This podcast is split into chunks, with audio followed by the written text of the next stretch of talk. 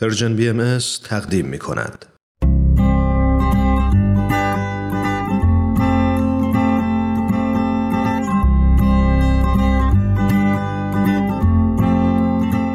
پاراگراف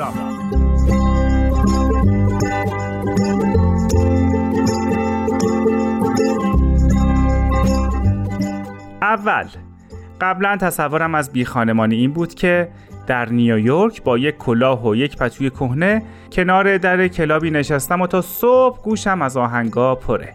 هر کسی هم رد میشه پولی میده که برای خودم غذایی چیزی بخرم. دوم بعدتر خبرهای مختلفی خوندم. قصهایی خوندم از آدمهایی که خسته و درموندن. پولی ندارن جایی برای موندن ندارن و چندتایی هم به چشم دیدم. آدمایی که برای معالجه بیمارشون به شهر دیگه ای رفته بودن و کنار خیابون چادری برپا کرده بودن و مجبور بودن اونجا بمونن. سوم یکم پیشتر کل دنیا باید در قرنطینه فرو می‌رفت اون روزا من خونه بودم کارم رو آنلاین جلو می بردم و هر از گاهی با دوستانم تماس تصویری می گرفتم قر می زدم که از خونه نشستن خسته شدم و اصلا حتی فکر هم نمی کردم پس اونایی که خونه ای برای نشستن ندارن چی؟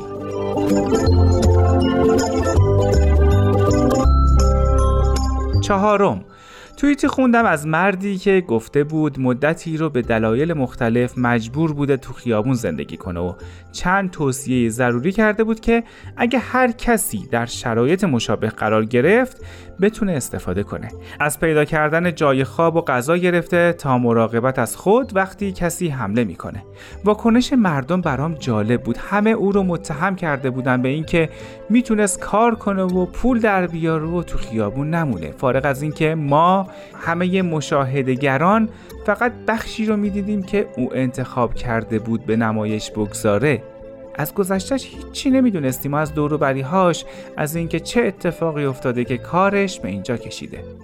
پنجم چند روزی بود تو فضای مجازی بحث امتیاز باز شده بود. خوب که فکر کردم دیدم همه عمرم رو مدیون امتیاز هام بودم و هر چند اسمش رو نمی‌دونستم اما به این موضوع معترف بودم.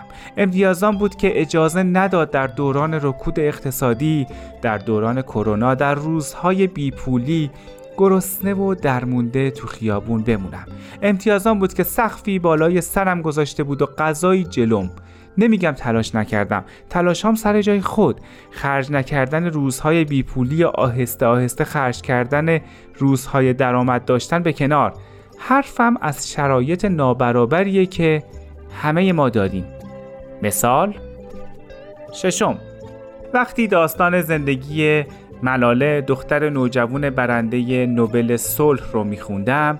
این چیزها به نظرم مهم و جالب اومد. او کشورش رو دوست داشت و عاشقانه براش مبارزه کرد اما در اون کشور دیگه نمی‌تونست امنیت داشته باشه.